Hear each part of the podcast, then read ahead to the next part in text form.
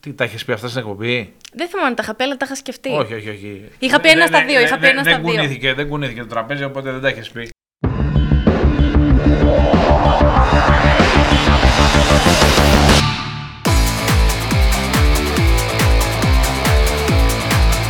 Γεια σας, ένα ακόμη Πάρε-Βάλε, powered by Betsson. Γιατί χαμογελάς, Νάντια? Να μην χαμογελάω. Να χαμογελάς. Κάθε Δευτέρα θα χαμογελάω, τα έχουμε ξαναπεί. Αν κάνουμε τρίτη εκπομπή, θα χαμογελάσω και τρίτη. Γιατί ασχολείσαι με τον μπάσκετ, έχεις την υγεία σου, παίζεις μπάσκετ, λες για μπάσκετ. Λέμε για μπάσκετ και έχουμε να πούμε πάρα πολλά σήμερα στην εκπομπή. Power by Betsson. Powered by Betsson. Έτσι ακριβώς, πάντα με την υποστήριξη της Betsson είμαστε εδώ, γιατί έχουμε μία ακόμη μεγάλη εβδομάδα μπασκετική. Δεν έχουμε διαβολή εβδομάδα, αλλά έχουμε πολύ σημαντικά μάτσα. Έχουμε το Βαλένθια Ολυμπιακός, έχουμε και το Παναθηναϊκός Φενέρ, που θα πέσουν κορμιά με στόχο τις νίκες οι ελληνικές ομάδες για καλύτερη δυνατή προώθηση στην βαθμολογία. Έχουμε να πούμε πολλά πράγματα, εκλεκτό όπως πάντα καλεσμένο τον Γιώργο Καλαϊτζάκη, τον guard forward της Τούμπιγκεν, τον αδερφό του Παναγιώτη, το γιο του Βαγγέλη, του φίλου μου παλιού manager του Ηρακλείου επί Παπακαλιάτη. Έχουμε να πούμε πάρα πολλά. Τι άλλο θα μας πεις? Θα πούμε, επειδή ρωτάει η Νάντια, παιδιά, και πρέπει να σας απαντήσω, θα σας πω στο δεύτερο μισό της εκπομπής αν έχει κλείσει ο Τάιλερ Ντόρσεϊ στον Ολυμπιακό. Όπα. Και πότε θα έρθει στην Ελλάδα ο Νίκος Ρογκαβόπουλος, ο οποίος τελευταίος, αφού παίρνει χρόνο συμμετοχής από τον Ιβάνοβιτς, κάνει τη μία εντυπωσιακή εμφάνιση μετά την άλλη. Τα έχουμε ξαναπεί για τον Νίκο Ρογκαβόπουλο, 2001 γεννημένος. Εντάξει, τι να πούμε, η αξία του είναι δεδομένη. Εννοείται ότι έχει πιτσιρικάς, είναι περιθώρια βελτίωσης, αλλά είναι έτοιμος παίχτης Ευρωλίγας, το δείχνει με την Μπασκόνια, το έχει δείξει με την Εθνική, το έδειξε με την Μερκεζεφέντι. Όλο το μέλλον είναι μπροστά του και θα σου πω στο δεύτερο μισό της εκπομπής πότε θα έρθει στην Ελλάδα. Μάλιστα. Πάμε να δούμε τι είδαμε. Ναι, πάμε να δούμε τι είδαμε. Να σου πω ότι... από πού θες να ξεκινήσουμε? Ο Παναθηναϊκός ήταν ψεκάστε, σκούπιστε, τελειώσατε με την Αρμάνη. Ένα μάτς 79-62, ένα μάτς το οποίο έγινε για να γίνει. Έπεσα έξω. Γιατί, περίμενες? Περίμενα αντίθετο αποτέλεσμα. Περίμενα ότι θα γίνει γκέλα με την Αρμάνη και ότι με τη Ζαργκύρη θα κερδίσει. Τι, τα έχεις πει αυτά στην εκπομπή? Δεν θυμάμαι αν τα είχα πει, αλλά τα είχα σκεφτεί. Όχι. Είχα πει ένα στα δύο. Δεν κουνήθηκε το τραπέζι, οπότε δεν τα έχεις πει. Το ένα στα δύο το είχα πει. Αλλά στο μυαλό μου... Δεν νομίζω όμως ότι είχες πει ότι θα χάσει πάνω από την Αρμάνη. Το είχα σκεφτεί. Για την Αρμάνη. Ότι θα είναι πιο ντέρμπι τουλάχιστον. Δεν περίμενα περίπατο. Για να χάσει από την Αρμάνη μέσα πρέπει να έχεις 5 αγάλματα. Και πάλι βάζεις ερωτηματικό. Είναι πολύ δύσκολα να χάσεις από την Αρμάνη. Εν πάση περιπτώσει, ο Παναθηναϊκός κέρδισε την Αρμάνη. Ήταν εντυπωσιακός με την Αρμάνη. Όχι ακριβώς στο αντίθετο άκρο, αλλά με τη Ζαργκύρη βρήκε μεγάλες δυσκολίες. Και εγώ, μιλώντας στο Sport FM και στο SDNA, είχα πει ότι βλέπω ότι να χάνει ο Παναθηναϊκός, γιατί η Ζαργκύρη έπαιζε κανονικό και παίζει κανονικό μπάσκετ με τον Τριγκέρι. Στο μάτς με τον Παναθηναϊκό πήγε με 4 νίκες και 3 ήττες. Στο μάτς με τον Παναθηναϊκό πήγε με Εφές συν 26, με Φενέρ συν 23. Ένας Παναθηναϊκός ο οποίος πήγε εκεί με προβλήματα. Όλες οι ομάδες έχουν προβλήματα, okay, αλλά ο Παναθηναϊκός πήγε με προβλήματα, ειδικά σε αυτό το μάτς πόνεσε πολύ η απουσία του Σλούκα. Ο Βιλντόζα δεν είναι έτοιμος ακόμη. Εντάξει, και στις δηλώσεις του μετά το είπε το παιδί ότι φοβάμαι ακόμη να πάτης. Ποιο λες παιδί? Ο Βιλντόζα. Ναι. Ότι φοβάται ακόμη να πάτης, ότι νιώθει το 80%. Εντάξει, είναι φυσιολογικό για ένα παίχτη που έρχεται από τραυματισμό. Είπε ότι έχω 23 μέρες, λέει, να κουμπίσω μπάλα μπάσκετ. Το οποίο, εντάξει, για να έχεις και εντάξει, αυτό είπα. Το τάτς με την μπάλα. Και συν της άλλης βρέθηκαν στην χειρότερη τους μέρα. Απολύτως φυσιολογικά οι άνθρωποι οι οποίοι έχουν τρυπήσει τα βάνια τα βανιών, ο κύριος Γκραντ και ο κύριος Μίτογλου, οι οποίοι έχουν κάνει ήδη μεγάλη υπέρβαση. Γενικώς τα τεσσάρια του Παναθηναϊκού δεν δούλεψαν σε αυτό το μάτς και ο Χουάντσο επέστρεψε στις κακές εμφανίσεις. Εντάξει, τι άλλο. Εντάξει, όταν δεν πάρεις από τη θέση 4, που είναι μια θέση που περιμένεις πράγματα, ο Μίτογλου λόγω και της κόπωσης, και θεωρώ ότι τον στοχεύουν κιόλας πλέον, λογικό γιατί σκοράρει αρκετά.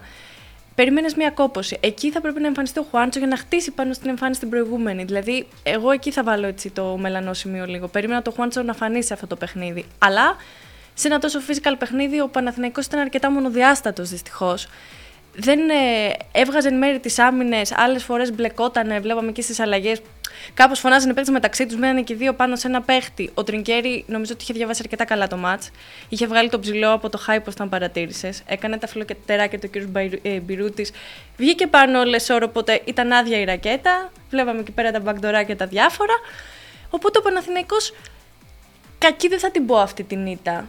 Απλά θα θέλαμε να δούμε να χτίζει πάνω σε μια καλή εμφάνιση που κάνει στο ΆΚΑ, να παίρνει και μάτς εκτός. Όταν σε ένα μάτς κλειστό δεν κερδίζεις, υπάρχει όχι πρόβλημα. Πρέπει να χτίσεις για να φανεί ο χαρακτήρας σιγά σιγά. Γιατί μέσα στο ΆΚΑ δείχνει πλέον ανίκητος και στα εκτός βλέπουμε ότι όταν το μάτς είναι κλειστό δυσκολεύεται αρκετά να κερδίσει. Νάντια μου, αν μπορεί να κερδίζει ο Παναθηναϊκός και τα εντός και τα εκτός και όλα, δεν θα είναι ο Παναθηναϊκός, θα είναι ο διαστημικός. Πλέον με αυτό το πρόγραμμα. Σε πέντε μήνες, σίγουρα. Ήδη ο Παναθηναϊκός. Και εγώ δεν το περίμενα θα είναι εκεί, να ξέρεις. Ναι, και εγώ. Ήδη έχει κάνει υπέρβαση. Έχει κάνει υπέρβαση από πλευράς αποτελεσμάτων. Έχει κάνει υπέρβαση από πλευράς απόδοσης ομάδας, συνοχής ομάδας, σφρεγγυλότητας ομάδας. Οκ. Okay. Σίγουρα. Έχει κάνει ο Παναθηναϊκός υπέρβαση γιατί ο κύριος Νάν αποκτήθηκε 1η Νοεμβρίου. Ο superstar της ομάδας δηλαδή μπήκε ενώ φτιαχνόταν η ομάδα. Τρομερό. Και όμως έχουν ενστερνιστεί πλέον τους ρόλους τους, αυτό που έλεγα και πριν. Σε αυτά τα μάτς φάνηκε η απουσία τους Σλούκα πάλι, που είναι εντάξει βασικό γρανάζι, τι να λέμε, είναι και η εμπειρία του, το κλάτσνες, να διαβάζει τελευταία στιγμή τις τελευταίες επιθέσεις, άσχετον θα τις πάρει. Δηλαδή έχουμε δει πολλές φορές να φωνάζει για να πάρει ο Νάν την επίθεση, ανοίξτε, να δίνει οδηγία. Όταν είσαι και στο γήπεδο ή παρατηρείς λίγο τα εκτός το που είναι η μπάλα, θα δεις ότι ο Σλούκας τους βάζει σε ένα καλούπι. Ο Σλούκας και να μην παίζει να είναι εκεί, τους φτιάχνει. Ένα αυτό και να κλείσω, ότι ο Παναθηναϊκός έχει κάνει και τρία χειρουργία. Χουάντσο, Βιλντόζα και Παπαπέτρου. Πολύ τον σημαντικό να είναι στα πιτς τρεις παίχτες υψηλής ποιότητας. Ήδη έχει κάνει υπέρβαση ο Παναθηναϊκός, κάνει πολύ σωστά τη δουλειά του Παναθηναϊκός. Καταλαβαίνουμε απόλυτα ότι οι τίτλοι είναι εκείνοι που μετράνε σε αυτό το επίπεδο. Ταμείο θα γίνει στο τέλος. Ο Ολυμπιακός δεν έπρεπε να παίξει με την Άλμπα, ήταν γνωστό το αποτέλεσμα από πριν, εύκολο παιχνίδι, εντυπωσιακό ντεμπούτο του Μόζες Ράιτ και νίκη χαρακτήρα 2 μέρες μετά στο Μόναχο με την Μπάγερν, μια πολύ μεγάλη νίκη. Ο Ολυμπιακός πήρε την νίκη εκεί γιατί είχε ένας κούκος συν ένα κούκο ακόμα. 2 κούκοι έφεραν την άνοιξη υπό την έννοια ότι ο Γουόκαπ ξύπνησε στο κατάλληλο σημείο για τον Ολυμπιακό και βάλει την τελική σφραγίδα για την νίκη ο κύριος Πετρούσεφ, ένας Ολυμπιακός ο οποίος δεν έχει μορφώσει ακόμη όχι ένα αγωνιστικό στυλ, απλά να πεις ότι πάνω κάτω ενώ τον Παναθηναϊκό ξέρεις πώς τον περιμένεις πάνω κάτω, ναι, σε κάθε παιχνίδι. Μπορείς να τον διαβάσεις. Στο εντός είναι πιο αποτελεσματικός με τον κόσμο κλπ. Και τα άλλο και αν είναι όλοι πλήρες. Στο εκτός οπωσδήποτε θα είναι, ενώ ο Ολυμπιακός δεν ξέρει σε κάθε παιχνίδι τι θα σου φέρει γιατί δεν έχει μορφώσει ένα χαρακτήρα. Έχει και τα προβλήματα τις απουσίες του. Ναι, δεν μπορεί να πατήσει καλά όταν σου λείπει ο Φάλ και ο Μιλοντίνο που είναι πάρα πολύ σημαντικό. Καλησπέρα Μόζης, μπες παίξε. Ναι, καλησπέρα, και ο Μόζης έχει κάνει πολύ καλό ξεκίνημα. Ένας παίχτης ακόμα και με την Μπάγκερ με τον Ιμπάκα που τάφαγε, ακολούθησε τον παίχτη. Η άμυνά του ήταν σωστή. Δεν πήδησε στην προσπίση ή στο πέρασμα του Ιμπάκα σαν κοροϊδό. Που είναι πάρα πολύ σημαντικό. Εντάξει, δεν σου βάλει Έχει βάλει σε όλο το NBA. Κάποια στιγμή βλέπω μια φάση που ο Ιμπάκα σηκώνει 3. 3 σηκώνει, 2 προσποιήσεις, καλάθι και φάουλ. Και λες εντάξει, ο άνθρωπος είναι ποιοτικός, τι να πεις. Σούπερ ποιοτικός. Είναι η καλύτερη νίκη του Ολυμπιακού μέχρι τώρα. Η καλύτερη νίκη του Ολυμπιακού θα είναι με την Παλένθια, αν την πετύχει. Και καλύτερη, όταν με ρωτήσεις την άλλη εβδομάδα αν ήταν η καλύτερη με την Παλένθια, θα σου πω η καλύτερη θα είναι με τη Ζαργκύρη. Έχει 2 εκτός έδρας παιχνίδια πολύ σημαντικά ο Ολυμπιακός που θα καθορίσουν πολλά πράγματα για το μέλλον του, αλλά πριν από τη Ζαλγκύρης και ανάμεσα στην Βαλένθια υπάρχει το Final 8 του κυπέλλου στην Κρήτη, όπου εκεί θα γίνει αίμα και άμμος. Και μιας και μιλάμε για Κρήτη, πάμε στον κύριο Καλαϊτζάκη που δεν είναι στην Κρήτη, στον Γιώργο τον Καλαϊτζάκη, τον guard forward Deutschland. Ναι, Γερμανία, guard forward της Τούμπιγκεν, πρώην παίκτης του Παναθηναϊκού, πρώην παίκτης της Milwaukee Bucks, Οκλαχώμα Σίτι Θάντερ. Έχουμε να πούμε πάρα πολλά με τον Γιώργη. Πάμε να τον βρούμε. Πάμε. Νάντια, σε πάω Τούμπιγκεν. Ναι, σε έχω πάει Χιούστον, σε πήγα Σακραμέντο, σε πήγα Παρίσι, Νέτς Καβαλίερ, σε πήγα Νέα Υόρκη. Σε πήγα, πού άλλο πήγα? Πού άλλο πήγε? Σαν Αντώνιο, Χιούστον, Σακραμέντο, Νέα Υόρκη, Παρίσι. Α, πήγες και Παρίσι. Σε πάω σε 20 μέρες πρώτα, θέλω να ζω Μιλγουόκι, Νέα Υόρκη, Βοστόνη. Ωραία, θέλω test drive. Πάμε Γερμανία. Να βρούμε τον κύριο Καλαϊτζάκη, τον Γιώργο. Γιώργο μου, τι κάνεις? Καλησπέρα σας, όλα καλά. Όλα καλά, εσείς? Χαιρόμαστε πάρα πολύ που σε βλέπουμε. Να είστε καλά. Χαιρόμαστε πάρα πολύ που σε βλέπουμε με ήλιο. Είναι σήμερα, η αλήθεια είναι πως έχει καλή μέρα, δεν μας το συνηθίζει. Αλλά όποτε έχει ήλιο, η αλήθεια είναι πως είναι πολύ, πολύ ωραία. Τι γίνεται εκεί, είσαι δίπλα στη Στουτγκάρδη, πολλοί Έλληνες εκεί, Η αλήθεια είναι πως υπάρχουν πάρα πολλοί Έλληνες εδώ και στο Τούμπιγκεν και στη Στουτγκάρδη δίπλα. Δηλαδή έχω πλαγεί από πόσους Έλληνες έχω γνωρίσει, πολλά ελληνικά μαγαζιά, ελληνικές καφετέριες και η αλήθεια είναι ότι με χαροποιεί κάτι τέτοιο. Γιατί είναι άλλο, ρε παιδί μου, να είσαι μια ξένη χώρα και να μην ξέρεις ότι δεν υπάρχει κανένας που να μιλά την ίδια γλώσσα. Κανένας από τη χώρα σου, και άλλο να είσαι μια χώρα την οποία το ελληνικό στοιχείο είναι πράγματι πολύ, πολύ φανερό, οπότε είναι κάτι που με χαροποιεί όλο αυτό. Τον πολύ τον κόσμο που δεν ασχολείται καθημερινά με το μπάσκετ, τον παραξένεψε η επιλογή σου να πας στην Τούμπιγκεν, υπό την έννοια ότι είχες και άλλες προτάσεις, είχες πολλές προτάσεις. Γιατί αποφάσισες να πας στην Τούμπιγκεν? Εγώ καταλαβαίνω τον λόγο, αλλά να τον καταλάβει και πολλοί ο κόσμος. Κοιτάξτε, τώρα αυτό είναι κάτι που όντως το έχω ακούσει πολλά να λέγονται, πολλά να γράφονται. Η αλήθεια είναι πως ήρθα εδώ, είναι δηλαδή η χώρα της πρωταθλήτριας του κόσμου, έτσι, μην ξεχνάμε, το μπάσκετ εδώ πέρα είναι κάτι πολύ δυνατό και πολύ, έτσι να το πω, μεγάλο για τους Γερμανούς. Δεν ήξερα πολλά πριν εδώ, η αλήθεια είναι, γιατί είχε πάει Δεκέμβριος. Ήθελα, ρε παιδί μου, και εγώ να το πω, δεν ξέρω πώς θα ακουστεί, να ευχαριστώ πάλι το μπάσκετ, ρε παιδί μου, κατάλαβες, δηλαδή να νιώσω ότι με χαροποιεί όλο αυτό. Ήθελα κάτι διαφορετικό. Από εκεί και πέρα έχω παίξει 6 αγώνες, νομίζω, 6 αγώνες που έχω παίξει. 7. Ναι, από εκεί και πέρα θα δούμε αν έκανε τη επιλογή το Μάιο, τον Ιούνιο. Δεν μπορούμε να κρίνουμε από τώρα. Σίγουρα είναι ένα περιβάλλον στο οποίο είμαι, μπορώ να πω, ήρεμος. Δηλαδή, έχω τη μοναξιά μου, έχω χρόνο να ασχοληθώ με τον εαυτό μου, να φροντίσω τον εαυτό μου. Είναι ένας αγώνας την εβδομάδα, οπότε υπάρχει πολύς χρόνος για ξεκούραση. Περνάω χρόνο μόνος μου, περνάω χρόνο με τους συμπαίχτες μου, δόξα τω Θεώ, όλοι πολύ καλά παιδιά.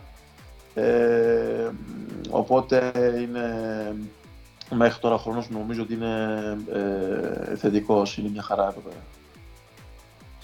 Την έχεις βρει την ομάδα, σε έχει βρει η ομάδα, Γιώργη, ή θέλει λίγο χρόνο ακόμα? Αν έχει βρει η ομάδα, τι τα πατήματα της? Όχι, αν την έχεις βρει εσύ την ομάδα και αν σε έχει βρει αυτή. Αν έχετε κολλήσει. Είναι μικρό το διάστημα, γι' αυτό λέω. Εντάξει, νομίζω ναι, δεν είναι. Δηλαδή δεν νομίζω ότι χρειάζεται να σου πω στον χρόνο προσαρμογή. Σίγουρα κάθε παίχτης θέλει στο να του ξεκίνημα 1,5 μήνα για να προσαρμοστεί, αλλά πόσο μάλλον όταν πας σε μια ομάδα το Δεκέμβριο, έτσι, δηλαδή είσαι ήδη 2-3 μήνες έξω, έχεις χάσει προετοιμασία, έχεις χάσει φιλικά παιχνίδια, κάτι που είναι πολύ σημαντικό στο μπάσκετ, η προετοιμασία και τα φιλικά. Προσπάθησα και έκανα, πιστεύω, καλή δουλειά να μείνω σε μορφή αγώνας πιο πολύ μπορούσα. Σίγουρα πολύ δύσκολο, ήταν μια πολύ δύσκολη περίοδο για μένα, αλλά δόξα τω Θεώ, είμαι τώρα εδώ, έχω τον χρόνο μου. Δυστυχώς η ομάδα δεν πηγαίνει όσο πρέπει να πηγαίνει, αλλά τι να κάνουμε, μέσα στο πρόγραμμα είναι και αυτά και συνεχίζουμε. Γιώργο, ένα εντυπωσιακό, εγώ το παρακολουθώ και για το γερμανικό πρωτάθλημα, ένα εντυπωσιακό πρωτάθλημα, όπου πρώτη είναι η Chemnitz, μια ομάδα που αν την πεις εδώ στην Ελλάδα θα νομίζουν ότι είναι, τι να σου πω, κατάστημα... Chemnitz νομίζω είναι. Ναι, ναι. Πώς τη λες? Chemnitz, ναι, Chemnitz τη λέω εγώ, Chemnitz, ναι, όπως να λέγεται, δεν πετυχαίνουμε. Με ένα πολύ καλό playmaker. Όλα καλά, όλα καλά. Ναι, είναι πολύ δεμένη ομάδα, πολύ αθλητική. νομίζω τους έχω δει σε ένα-δύο παιχνίδια. Αλλά είναι αυτό, δηλαδή, όπως είπατε και εσείς, αν πεις Chemnitz στην Ελλάδα, δεν θα ξέρουμε να σου πούνε τι είναι. Είναι νομίζω πολύ underrated το γερμανικό μπάσκετ και έχει ανέβει πάρα πολύ τα τελευταία χρόνια. Κάτι που ήταν ένα συν όταν σκεφτόμουν αν πρέπει να έρθουμε εδώ πέρα ή όχι. Έχει ανέβει πάρα πολύ. Η αλήθεια είναι πως είναι λίγο ακόμα μακριά από το στυλ που παίζουν οι ομάδες της Ευρωλίγκας, αλλά είναι ένα δυνατό πρωτάθλημα με πολύ καλούς παίχτες, πολύ καλούς ξένους, δυνατές ομάδες. Βλέπουμε ότι όλοι μπορούν να κερδίσουν τους πάντες και νομίζω πως κάθε χρόνο θα γίνεται ακόμα και καλύτερο. Και την Άλμπα την ψάχνεις στην βαθμολογία, που είναι στην Ευρωλίγκα, την ψάχνεις κάπου 8 ή κάπου εκεί. Ακριβώς. Νομίζω ότι δηλαδή εδώ πέρα στη Γερμανία, από ό,τι έχω καταλάβει και εγώ, πιο πολύ φοβούνται το Chemnitz, μιας το αναφέρεται, παρά την Ulm, ξέρω εγώ, παρά την Άλμπα, δεν ξέρω γιατί. Αλλά όπως είπα και πριν, είναι ένα πολύ δυνατό πρωτάθλημα και κάθε χρόνο θα γίνει ακόμα καλύτερο. Μια χαρά. Να πάμε στο μαγικό κόσμο του NBA σιγά σιγά, γιατί πάμε. Ο Γιώργος έχει εμπειρία από τους Milwaukee Bucks και τη θυγατρική τους, έχει Οκλαχώμα Σίτι Θάντερ. Γιώργο, τι αποκόμισες από μια εμπειρία NBA, τι είναι αυτό που δίνεις σε ένα παίχτη έτσι νεαρής ηλικίας σαν και σένα? Ναι, καταρχήν το NBA ήταν ένα όνειρο το οποίο είχα από πάρα πολύ μικρό, από το ξεκίνησα το μπάσκετ μάλλον. Γιατί εντάξει, πιο παιδί θα δεις να παίζει και ο σαλάνες στους δρόμους, στα γηπεδάκια, να του ρωτήσεις αν θα ήθελε μια μέρα να παίξει NBA και να σου πει όχι. Έτσι, ήταν ένα μεγάλο όνειρο για μένα. Πήγα το ένιωσα, είναι πραγματικά ένας μαγικός κόσμος. Αλλά μπορώ να πω ότι απομυθοποίησα πάρα πολλά πράγματα. Δηλαδή, πριν πάω εκεί είμαι εντελώς ψαρωμένος και φοβισμένος και νόμιζα ότι είναι εξωγήινοι οι παίκτες του NBA, αλλά είναι και αυτοί οι άνθρωποι σαν και εμάς και με τη δουλειά τους έχουν καταφέρει ό,τι έχουν καταφέρει. Δεν είναι δεν έχουν κάτι διαφορετικό από σένα. Οπότε ήταν ένα πραγματικά όνειρο για μένα, πάρα πολύ ευγνώμων που κατάφερα και έπαιξα έστω και 13 μάτς πόσα έπαιξα. Νομίζω κοντά στα 20 με την pre-season. Νομίζω να ήταν κάτι πολύ μεγάλο για μένα, αλλά ανοίξει το παρελθόν, έτσι. Τώρα στόχος μου είναι να ξαναγυρίσω στο υψηλό επίπεδο, οπότε είμαι όπως είπα και πριν πολύ χαρούμενος που το έζησα όλο αυτό, αλλά είναι μια πόρτα που νομίζω έχει κλείσει προς το παρόν, ανοίξει το παρελθόν και θέλω να επικεντρωθώ στο μέλλον και στην καριέρα μου από εδώ και μπρος. Έτσι όπως τα λες είναι, Γιώργο, απλά πες μας για να ακούσει και ο κόσμος να μάθει περισσότερα πράγματα. Εσύ που έζησες από κοντά Γιάννη Αντετοκούμπο στο Milwaukee και τον Σάι Γκίλτζιους Αλεξάντερ στην Οκλαχώμα, δύο παιχταράδες, Γιάννης κορυφαίων στον κόσμο. Το Γιάννη τώρα δεν υπάρχουν, γι' αυτό το παιδί πραγματικά δεν έχω λόγια, δεν ξέρω πώς να το χαρακτηρίσω αυτό το παιδί πραγματικά και να... Δεν ξέρω, δηλαδή όλοι λένε τα καλύτερα, όμως χωρίς να τον έχουν ζήσει. Εγώ δηλαδή που πραγματικά ήμασταν και κοντά ρε παιδί μου, δηλαδή σαν Έλληνες, εγώ με το Θανάση του Γιάννη ήμασταν πολύ κοντά. Νομίζω ότι όποιος το γνωρίζει και πραγματικά το Γιάννη και δει δηλαδή, πόσο καλός χαρακτήρας είναι ρε παιδί μου, πόσο καλό παιδί είναι, νομίζω τον αγαπάει ακόμα περισσότερο. Δηλαδή, εντάξει, δεν θα μιλήσω για τα μπασκετικά που όλος ο κόσμος ξέρει το πόσο καλός αθλητής και παίχτης είναι, αλλά για το εξωμπασχετικό κομμάτι, το πόσο καλός και είναι ο χαρακτήρας, πόσο καλή καρδιά έχει. Εγώ δεν θα ξεχάσω ποτέ ότι όταν είχαν κόψει μπαξ, ο πρώτος μου είχε πάρει τηλέφωνο ήταν ο Γιάννης και μιλούσαμε κάθε μέρα. Κάθε μέρα μου έστελνε μηνύματα, μου λέει ότι μην τα παρατάς, συνέχισε να δουλεύεις.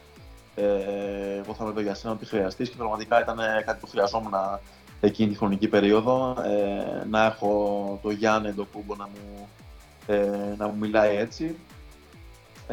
Αυτό, δηλαδή όλοι ξέρουμε τι παίχτης είναι, αλλά εγώ θέλω να προσθέσω ότι είναι και ένα εξαιρετικό παιδί και αγνό παιδί, δηλαδή πολύ απλό, δεν τον νοιάζουν ούτε τα λεφτά που έχει, ούτε τα ακριβά αμάξια, ρολόγια, ρούχα, τίποτα. Είναι ένα πολύ απλό παιδί που απλά αγαπάει το μπάσκετ και την οικογένειά του. Αυτό μου αρέσει στο Γιάννη, ότι είναι η οικογένειά του πάνω απ' όλα και είναι ένα πολύ αγνό και απλό παιδί. Τώρα για τον Σάι. Ναι, για τον Σέι, τι να πω, τον έζησα προς το τέλος της σεζόν και αυτός εξαιρετικός παίχτης, έτσι, αν και δεν παίξαμε παιχνίδι μαζί.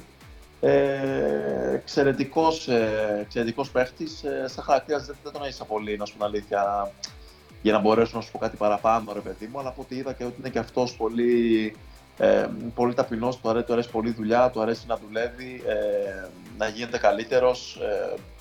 Βλέπουμε ότι κάθε χρόνο βάζει κάτι νέο στο παιχνίδι του και ότι μου άρεσε γενικά, ρε παιδί μου, όλη η άβρα του και γενικά όλη η άβρα των Thunder.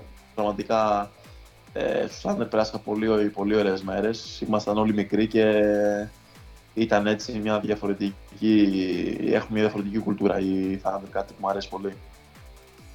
Μάλιστα. Και αφού πήγαμε τον Γιώργο στη Γερμανία, τον πήγαμε στην Αμερική, να τον πάμε και στην Ευρωλίγκα. Πάμε. Γιώργο, τους ξέρεις καλά τους παίχτες, τώρα υποθέτω έχεις και περισσότερο χρόνο έτσι και να ξεκουραστείς και να δεις περισσότερα μάτς. Τον Ολυμπιακό, πώς τον βλέπεις φέτος, με τη φυγή του Σάσα που είναι στο NBA, με τη φυγή του Κώστας Σλούκα, νέοι παίχτες στη διαδικασία, έχει τους τραυματισμούς του. Πώς το βλέπεις τον Ολυμπιακό στη διαδικασία? Εντάξει, σίγουρα είναι. Ο Ολυμπιακός είναι πάντα έτσι, ειδικά τώρα με τη φυγή του Βεζέγκοφ και του Σλούκα, που ουσιαστικά έχασε τους δύο πρωταγωνιστές του, ρε παιδί μου, δηλαδή ήταν οι δύο closer, να το πω έτσι, δηλαδή που τα πέρανε τις κρίσιμες επιθέσεις, αλλά βλέπουμε ότι ο Ολυμπιακός προσπαθεί, δεν παρατάει κανένα μάτς, είναι σε όλα τα μάτς εκεί και τα παλεύει. Τώρα νομίζω με την έλευση του νέου παίχτη και γενικά με Πετρούσεφ, και όταν επιστρέψουν και ο Φάλκο, νομίζω ότι αυτή την εβδομάδα επιστρέφει, αν δεν κάνω λάθος. Και ο Μιλουτίνοφ νομίζω θα είναι πολύ ανταγωνιστική. Αλλά εντάξει, τώρα αν δεν είσαι μέσα στην ομάδα να τα δεις, πώς λειτουργούν και όλα αυτά, δεν μπορείς να κρίνεις εύκολα, οπότε αυτό έχω να πω ότι είναι μια... Από ό,τι βλέπω και εγώ, γιατί πραγματικά τα παρακολουθώ τα μάτς, είναι μια ομάδα που δεν παρατάει κανένα μάτς, πάντα είναι εκεί, προσπαθεί για όλα τα παιχνίδια και μην ξεχνάμε ότι είναι μια ομάδα που τα τελευταία δύο χρόνια ήταν στο Final Four, έτσι, οπότε δεν νομίζω πως μπορεί να τους ξεγράψει κανένας εύκολα. Λείπει κάτι εσύ που παρακολουθείς πολύ μπάσκετ, έχουμε κάνει και συζητήσεις. Ξέρει τα πάντα ο Γιώργος, να ξέρεις. Τα πάντα. Ναι, δεν νομίζω ότι λείπει κάτι. Δεν νομίζω ότι λείπει κάτι, ρε παιδί μου. Απλά από ότι αν μπορούσα να πω κάτι θα έλεγα ότι λείπει ο closer, να το πω έτσι, καταλαβαίνεις. Δηλαδή πέρυσι είχες τον Σλούκα που θα σου έκανε, στα τελευταία λεπτά θα σου έκανε όλες τις δημιουργίες και θα ήταν οι 7 στις 10 σωστές, ας πούμε, οι 8 στις 10. Είχε τον Βεζέκου που είχε ποσοστό 47-46% όπως είχε στο τρίποντο, κατάλαβες. Αλλά δεν νομίζω, σου λέω, δεν είμαι μέσα και δεν θέλω να κρίνω, να ακουστεί κάτι λάθος, δεν μπορώ να σου πω ακριβώς τι και πώς. Σίγουρα άνθρωποι εκεί πέρα που είναι τα ξέρουν καλύτερα από μένα, αλλά αν μπορούσα να πω κάτι θα ήταν αυτό. Ένας closer. Ένας closer λοιπόν για τον Ολυμπιακό, ένας Παναθηναϊκός απ' την άλλη, τον έχεις ζήσει, ξέρεις τα πώς και τα γιατί, καινούριος προπονητής, ένα καράβι καινούργιοι παίχτες, 5 μήνες δουλειά και νομίζω, Γιώργη, ότι έχει γίνει ήδη υπέρβαση στον Παναθηναϊκό, δηλαδή και τα αποτελέσματα αλλά και η συνοχή της ομάδας έχουν φτάσει σε κάτι παραπάνω από ικανοποιητικό επίπεδο. Υπέρβαση, ναι. Καταρχήν εντάξει, Σίγουρα έχει πολύ καλούς παίκτες ο Παναθηναϊκός, έτσι. Κανένας δεν μπορεί να πει το αντίθετο και δείχνουν κιόλας ότι έχουν δέσει κιόλας μεταξύ τους. Τώρα ο χρόνος θα δείξει. Ναι, το λέω με την έννοια, λέω υπέρβαση, γιατί είπαμε ότι καινούργιος προπονητής, καινούργιοι παίκτες, όπως λες και εσύ, πολύ καλή υπέρβαση, παίκτες. Ναι. Έχει τρία χειρουργία, ναι. Κατάλαβες, είναι και τα τρία χειρουργία και ο Ναν αποκτήθηκε 1η Νοεμβρίου που, ξέρεις, έβαλες ένα παίκτη ο οποίος παίρνει σχεδόν όλες τις μπάλες, παίρνει πολλές μπάλες, ενώ είχε φτιαχτεί ήδη η ομάδα, φτιαχνόταν μάλλον. Έφυγε και τα λίγα. Ναι. Εντάξει, σίγουρα ήταν δύσκολο, έτσι, όταν αλλάζεις τα 2,5 τρίτα της ομάδας σου και φέρνεις νέους παίχτες που ουσιαστικά δεν γνωρίζουν πολλά, δεν για την κουλτούρα,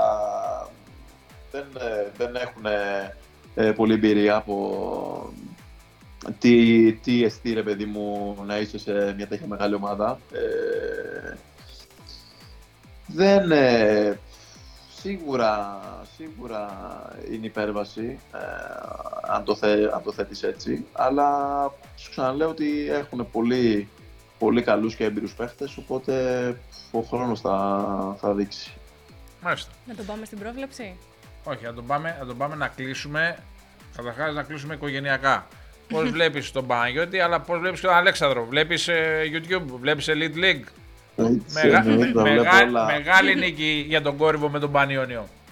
Δεν έχω χάσει μάτς, είμαι πολύ χαρούμενος και για τους δύο, γιατί και οι δύο το αξίζουν. Είναι δύο παιδιά τα οποία δουλεύουν πάρα πολύ.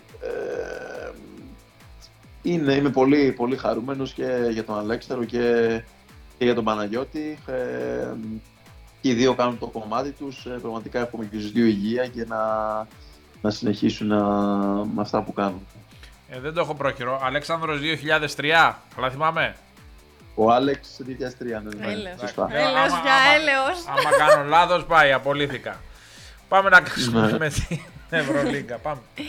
Γιώργο, θέλω να μας δώσεις μία πρόβλεψη για Final Four και αν πιστεύεις ότι ίσως κάποια ελληνική ομάδα μπορεί να τα καταφέρει να είναι εκεί.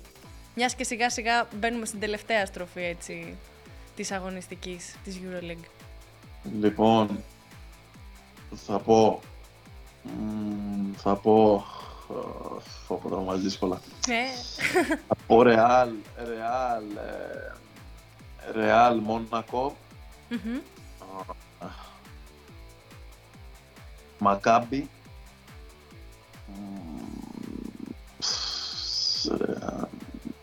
και Μπαρτσελόνα θα ήθελα. Και Μπαρτσελόνα. Ρεάλ, Μονακό, Μακάμπι και Μπαρσελόνα. Τέλεια. Είδες, ο άνθρωπος χωρίς μεγάλη δυσκολία σου έδωσε μια τετράδα. Σούπερ. Μάλιστα. Τέλεια. Ναι. Γιώργο μου, να σε ευχαριστήσουμε πάρα πολύ. Σε παρακολουθούμε από κοντά. Κάνεις πολύ καλές εμφανίσεις. Σίγουρα μπορείς και καλύτερες, γιατί έχεις τα προσόντα. Το γερμανικό πρωτάθλημα, όπως είπες, παγκόσμια πρωταθλήτρια η Γερμανία, έχει καλό επίπεδο και μεγάλο ανταγωνισμό. Να σκεφτούμε καλή συνέχεια, υγεία και όλα τα καλά. Να είστε καλά, ευχαριστώ πολύ. Γεια σου, Γιώργο. Νάντια μου, σούπερ τα είπαμε. Εκτός από μένα, σκότωσα λίγο την Chemnitz, που την είπα Chemnitz, ενώ είναι Chemnitz. Αν είναι γερμανική προφορά είναι Chemnitz. Wie heißt du? Ich heiße Nadja. Ξέρει γερμανικά Νάντια. Το έχω ξεχάσει, αλλά. Και τον Σάι Γκίλτζιους Αλεξάντερ, γιατί παλιά τον λέγαμε Γκίλτζιους και εγώ μπερδεύομαι. Σάι. Νομίζω ότι είναι Σέι το όνομα. Σέι, ναι. Γκίλτζιους. Νομίζω ότι εκεί μου πάει. Γκίλτζιους είναι και Γκίλτζιους. Τώρα, ναι. Πρέπει να τα ακούσουμε στο YouTube πώς θα λένε οι Αμερικάνοι. Σέι Γκίλτζιους νομίζω είναι. Δεν πήγα Οκλαχώμα, πρέπει να πάω και μια Οκλαχώμα για να το μάθω καλά. Θα μάθεις από εκεί. Τι παιχτάρα είναι αυτή. Μ' αρέσει πάρα πολύ. Θέλεις φωταδελτικό. Στην Εφαουζάρα. Έλα να σκόσουμε μια κούπα που περιμένουμε. Έγινε. Πάμε να συνεχίσουμε. Σηκώνει την κούπα. Αυτά λοιπόν, Αντιά μου, μας είπε ο Γιώργος Καλαϊτζάκης. Πάρα πολλά και ενδιαφέροντα πράγματα από τον guard forward της Τούμπιγκεν. Ναι, μορφωθήκαμε, όπως λες και εσύ. Μορφωθήκαμε, γίναμε πλουσιότεροι. Πάντα όταν μιλάμε με αθλητές, και όχι μόνο με αθλητές, με προπονητές, γενικά με ανθρώπους του αθλήματος, γινόμαστε πλουσιότεροι θέλει να γίνει και ο Παναθηναϊκός και ο Ολυμπιακός αυτή τη βδομάδα, που έχουν πολύ δύσκολες αποστολές, πολύ δύσκολα παιχνίδια. Ο Ολυμπιακός ο οποίος παίζει με την Βαλένθια, μια Βαλένθια η οποία έκανε την έκπληξή της την Κυριακή, κέρδισε στο Ισπανικό Πρωτάθλημα την Barcelona με ένα τρομερό σερί, μια ομάδα η οποία δεν είναι από αυτές που λέμε ούτε κρύο ούτε ζέστη. Είναι ξύλο. Έχεις βαθμολογία, πρόχειρη. Βαθμολογία πρόχειρη δεν έχω, έχω στατιστικά. Πώς με πιάσεις έτσι. Είδες, ναι, εντάξει. Ένα πολύ σημαντικό παιχνίδι για τον Ολυμπιακό. Το είπα και πριν ότι ο Ολυμπιακός, κοίτα, είχε τρία παιχνίδια εκτός έδρας. Είχε. Μπάγιαρν, Βαλένθια, Ζαργκύρη. Με 1-3 δάκρυ. Με 2-3 χαμόγελο. Με 3-3. Με 3-3 στον δρόμο. Στον δρόμο. Μπούρλα και λοιπά. Ναι, πανηγυρίζει. Να δούμε τι θα κάνει. Ένα πολύ δύσκολο παιχνίδι. Ο Ολυμπιακός βεβαίως, αν δεν έχει άλλο θέμα με τραυματισμούς, μπορεί να το πάρει το παιχνίδι. Θα είναι ένα παιχνίδι που πιστεύω, Νάντια μου, θα κερδίσει στους 3-5 πόντους. 3-5? Ναι, ποιος θα βάλει τα δύο τελευταία σουτ. Εγώ πιστεύω ότι ο Ολυμπιακός μπορεί να ξεφύγει σε αυτό το μάτς. Και ξέρεις γιατί. Θεωρώ ότι είναι αρκετά κοντινές ομάδες από την άποψη ότι είναι φοκουσαρισμένες στην άμυνα. Είναι και δύο πολύ σκληρές, παίρνουν πολλά rebound. Λίγα παραπάνω rebound παίρνει η Βαλένθια από τον Ολυμπιακό. Αλλά ο Ολυμπιακός έχει μεγαλύτερη ποιότητα και αυτό φαίνεται, όπως είπα πριν από τα στατιστικά, στο κομμάτι των assist. Τη δημιουργία που προσφέρει ο Ολυμπιακός στο παιχνίδι του, με το passing game του, με την κίνηση, το να περάσει μπάλα από όλους, δεν θα την βρεις από τη Βαλένθια, η οποία πάει πιο πολύ στο 1-1, στο physical παιχνίδι, να κατεβάσει το rebound. Οπότε θεωρώ ότι ο Ολυμπιακός θα την κάνει αυτή τη νίκη. Αν κερδίσει πάνω από 7-8 πόντους ο Ολυμπιακός, εγώ θα πάω να κουρευτώ. Αλήθεια! Ναι. Όπα! Αν κερδίσει πάνω από 7-8 πόντους ο Ολυμπιακός, την άλλη Δευτέρα πρώτα Θεός να είμαστε καλά. Συν 7. Είπα συν 7. Κουρεύεται ο Τόλης. Ναι. Κουρεύεται ο Τόλης. Σημειωμένο. Αντί να με κυνηγήσεις, τα σημειώνεις κιόλας. Ναι, γιατί εγώ δεν θυμάμαι τι έφαγα χθες. Άστο. Ούτως ή άλλως θα πάω για κούρμα. Ναι, αλλά πόσο θα κουρευτείς. Όχι, δεν έχει πόσο. Δεν έχει πόσο. Πάντως δεν πιστεύω ότι θα κερδίσει ο Ολυμπιακός πάνω από 7 πόντους. Πιστεύω ότι μπορεί να το πάρει το μάτς, αλλά πιστεύω ότι θα κερδίσει στους 3-5 και με την Βαλένθια βέβαια να έχει τύχει. Εννοείται. Το 3-5 είναι και για την Βαλένθια και για τον Ολυμπιακό. Παναθηναϊκός επίσης έχει δύσκολη αποστολή. Ο Παναθηναϊκός ο οποίος παίζει με την Φενέρ, μια ομάδα που μου αρέσει πολύ, μια ομάδα η οποία έχει φουλ ελληνικό ενδιαφέρον και για Γιασικεβίτσιους και Καλάθης και Παπαγιάννης επιστροφή και Ντόρσεϊ. Ντόρσεϊ ακούω, θα μου πεις μετά. Ντόρσεϊ θα σου πω σε λίγο να τελειώσουμε. Ο Παναθηναϊκός ο οποίος έμεινε πίσω με τις ήττες με Μακάμπι και Ζαλγκύρης, δεν έχει χάσει το τρένο του στόχου που έχει θέσει, αλλά οπωσδήποτε θα μείνει κι άλλο πίσω, θα μείνει σημαντικά πίσω αν χάσει το μάτς με την Φενέρ, sold out το παιχνίδι. Παναθηναϊκός, αν είναι όλοι μέσα, γιατί είναι πάρα πολύ σημαντικό, θα είναι ένα μάτς περίπου όπως το κλείσιμο της ΕΦΕΣ, δηλαδή σαν του Βαλένθια Ολυμπιακός, απλά όχι 3-5 πόντι, 5-7 πόντι. 5-7 πόντι, 9 αν κερδίσει ο Παναθηναϊκός και οριακά αν κερδίσει η Φενέρ, δηλαδή ωριακά σου 2-3 πόντους, έτσι το βλέπω. Πώς το διαβάζεις εσύ? Πώς το διαβάζω? Αν ο Παναθηναϊκός είναι πλήρης, γιατί εντοπίζουμε μια κούραση που είναι λογικό. Ας πούμε, ο Γκραντ έχει παίξει σε τόσα παιχνίδια πολλά λεπτά. Η απουσία του Σλούκα δηλαδή έχει επηρεάσει και τους τριγύρω. Οι όσεις του στα διάφορα που έχουν τώρα. Θεωρώ ότι αν ο Παναθηναϊκός είναι πλήρης μέσα στην έδρα του, που δείχνει η άμυνα του να είναι αρκετά σκληρή σε αυτό το κομμάτι, θα καταφέρει να πάρει τη νίκη, επειδή παίζει εντός έδρας. Όχι ότι η Φενέρ προσωπικά είναι μία από τις ομάδες που με εντυπωσιάζει περισσότερο. Όπως είπε και ο coach Δέδας, το roster που χτίσανε είναι αρκετά εντυπωσιακό και πλήρες. Από το ποιος παίζει πρώτος, ποιος μπαίνει αλλαγή, από τα features των κάθε παιχτών, δηλαδή ψηλός να σουτάρει, ψηλός athletic, τα έχει όλα. Οπότε ο Παναθηναϊκός πρέπει να είναι απόλυτα συγκεντρωμένος, να φοκουσάρει πάρα πολύ στην άμυνά του, που έχει δείξει ότι μπορεί να το κάνει και να είναι σκληρός. Αν ακολουθήσει αυτά, ο Παναθηναϊκός θα κερδίσει, πιστεύω. Τέλεια, Νάντια μου. Είπαμε για Ντόρσεϊ, να λύσω την απορία τη δικιά σου ή να προσπαθήσω να λύσω την απορία τη δικιά σου και την απορία που έχει ο κόσμος, επειδή γράφεται τελευταία ότι ο Ντόρσεϊ έχει κλείσει τον Ολυμπιακό, κάπου το είδα στο διαδίκτυο. Εγώ είδα ότι έκανε unfollow τα πάντα της Φενέρ. Τι έκανε? Έκανε unfollow τους λογαριασμούς που σχετίζονται με τη Φενέρ. Α, δεν το ξέρω αυτό. Εγώ αυτό διάβασα. Δεν το είδα. Εγώ θα σου πω τι γίνεται. Ο Ολυμπιακός, τα έχουμε ξαναπεί, μην γινόμαστε κουραστικοί, τα λέω και στο SDNF στην εκπομπή που έχουμε στη Magic Pro League, ο Ολυμπιακός έχει ανάγκη τουλάχιστον από έναν πολύ καλό Έλληνα παίκτη το καλοκαίρι, γιατί πρόσχε, σου βάζω εδώ ένα αστερίσκο, μπορεί να γίνουν 7 οι ξένες στο ελληνικό πρωτάθλημα, όχι 6 και 1, 7 του χρόνου, αλλά και 7 να γίνουν. Ο Ολυμπιακός έχει ανάγκη από έναν Έλληνα παίχτη, από ένα πολύ δυνατό ελληνικό διαβατήριο, να το πω και έτσι, και ο Ντόρσεϊ είναι αυτός ο παίχτης. Ο Ολυμπιακός έχει κάνει ήδη μια διαδικασία για τον Ντόρσεϊ, αλλά επουδενή δεν τον έχει κλείσει.